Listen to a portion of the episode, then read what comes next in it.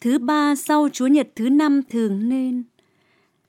Bài trích sách các vua quyền thứ nhất Trong những ngày ấy, Salomon đứng trước bàn thờ Chúa, đối diện với cộng đoàn Israel. Ông giơ hai tay lên trời và nguyện rằng, Lạy Chúa là Thiên Chúa Israel, trên trời dưới đất, không có thần nào giống như Chúa.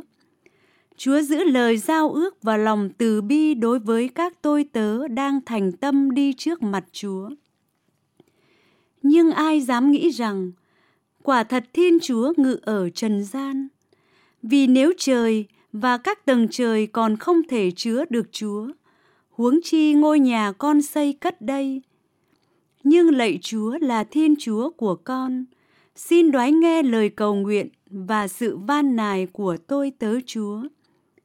Xin lắng nghe lời ca khen và kinh nguyện mà tôi tớ Chúa dâng lên trước mặt Chúa hôm nay.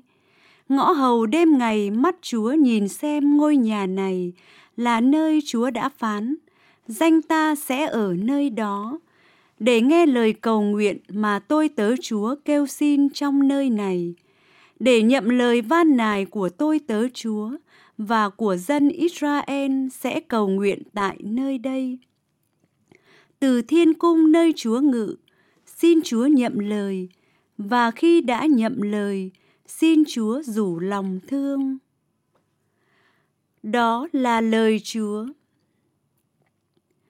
Lạy Chúa thiên binh, khả ái thay cung điện của Chúa. Linh hồn tôi khát khao và mòn mỏi, mong vào hành lang nhà Đức Thiên Chúa. Tâm thần và thể xác tôi hoan hỉ, tìm đến cùng Thiên Chúa trường sinh.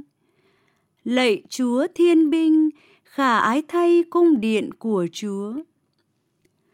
Đến như chim sẻ còn kiếm được nhà, và chim nhạn tìm ra tổ ấm, để làm nơi ấp ủ con mình, cạnh bàn thờ Chúa, ôi Chúa là Thiên Chúa Thiên Binh, ôi Đại Vương và Thiên Chúa của con.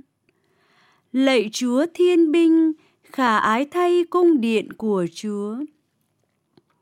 Ôi Thiên Chúa, phúc đức ai ngụ nơi nhà Chúa, họ sẽ khen ngợi Chúa tới muôn đời.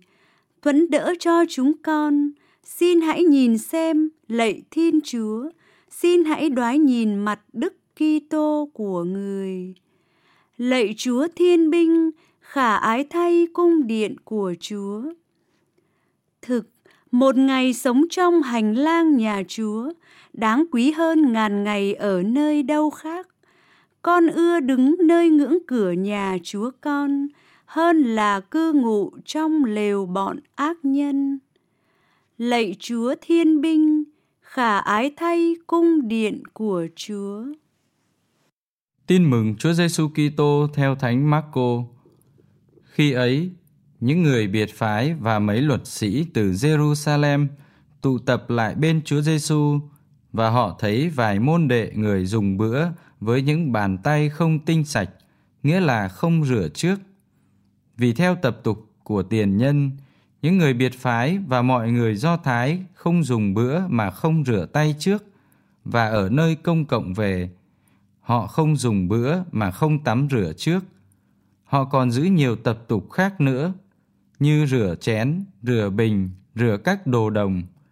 Vậy những người biệt phái và luật sĩ hỏi người, sao môn đệ ông không giữ tập tục của tiền nhân mà lại dùng bữa với những bàn tay không tinh sạch? Người đáp, hỡi bọn giả hình, Isaiah thật đã nói tiên tri rất chí lý về các ngươi, như lời chép rằng, dân này kính ta ngoài môi miệng, nhưng lòng chúng ở xa ta. Nó sùng kính ta cách giả dối, bởi vì nó dạy những giáo lý và những luật lệ loài người. Vì các ngươi bỏ qua các giới răn Thiên Chúa để nắm giữ tập tục loài người, rửa bình, rửa chén và làm nhiều điều như vậy. Và người bảo, các ngươi đã khéo bỏ giới răn Thiên Chúa để nắm giữ tập tục của các ngươi. Thật vậy, Môse đã nói, hãy thảo kính cha mẹ và ai rủa cha mẹ sẽ phải xử tử. Còn các ngươi thì lại bảo, nếu ai nói với cha mẹ mình rằng những của tôi có thể giúp cha mẹ được là co ban rồi, nghĩa là của dâng cho Chúa, và các ngươi không để cho kẻ ấy giúp gì cho cha mẹ nữa. Như thế, các ngươi hủy bỏ lời Chúa bằng những tập tục truyền lại cho nhau, và các ngươi còn làm nhiều điều khác giống như thế. Đó là lời Chúa.